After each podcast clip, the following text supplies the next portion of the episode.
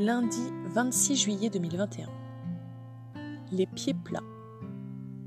Réveil 5h08. Départ à 5h45. Il fait encore bien sombre. Grosse montée et j'arrive à Bourg-l'Argental. C'est encore très calme ici. Oh, 5 euros par terre. C'est mon jour de chance. Je quitte la ville, ça monte dans les bois et il fait bien frais. Arrêt gaufrette, orange et enregistrement à Saint-Sauveur-en-Rue avec sa magnifique bibliothèque de rue. Et là, qui je vois? Mathias, avec son vélo électrique. Ce soir, il sera au Puy-en-Velay. Ouais, le vélo, c'est plus rapide. Ben moi, je continue à pied. Le chemin suit l'ancienne voie de chemin de fer. Je regarde le dénivelé sur mon téléphone. Ah, mon téléphone n'a plus de batterie. Ah, il veut plus se recharger. Suis-je en train de perdre mon plus fidèle compagnon? Ça tourne à gauche, ou plutôt ça grimpe. Arrivé au col de Tracol, 1200 mètres d'altitude. Ça se sent avec ce petit air frais. L'ascension continue dans cette magnifique forêt. Arrivé au village Les Sétou à 1142 mètres. Fini la Loire, nous sommes en Haute-Loire. Panorama de fou, couleurs contrastées, quand soudain, un troupeau de vaches qui rentre dans un pré. Qui dit vache en déplacement dit chien pas super accueillant. J'attends. Et deux border collie passent. Ok, je peux continuer. Les Sétou c'est un tout petit village, très mignon, bien en hauteur.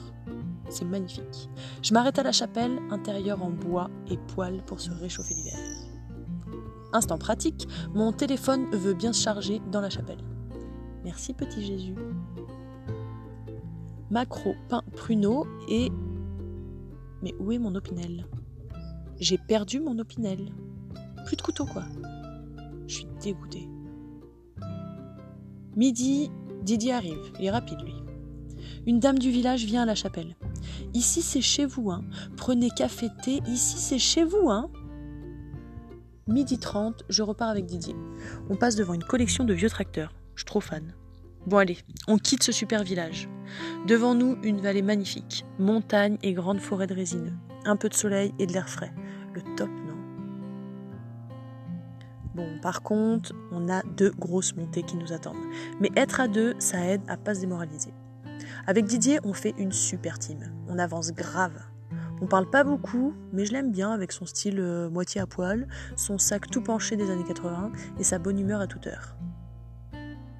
Il fait une pause et il me dit Ouais, faut remettre de la benzine.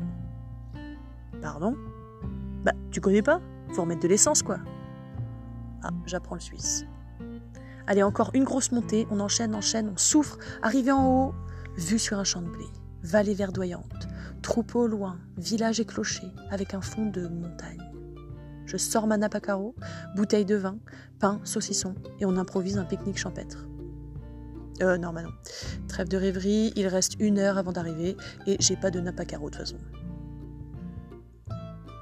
Arrivé à Montfaucon-en-Velay, il est 17h. On est seul dans le grand gîte communal. Lavage du corps et des habits. Bon, par contre, mes pieds sont à plat. C'est-à-dire que je suis obligée de m'asseoir dans la douche. Ils ne peuvent plus du tout me porter. C'est comme s'ils avaient été écrasés, tassés par un énorme poids. Mais c'est qui le poids là? On parle de qui là? Je me pose dans mon lit et j'entends une nana parler au téléphone dehors. Bah elle était pas sympa hein euh, basanée, euh, grosse. Euh, non mais pardon, mais elle était énorme. Hein. À quel moment je lui lance mon pain d'épices dans la tronche à elle? Massage des dessous de pied au baume du tigre, bière au bar et repas pizza tarte au citron au gîte.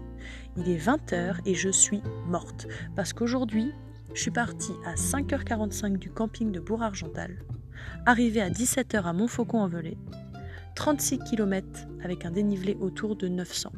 C'était hard, mais c'était tellement beau.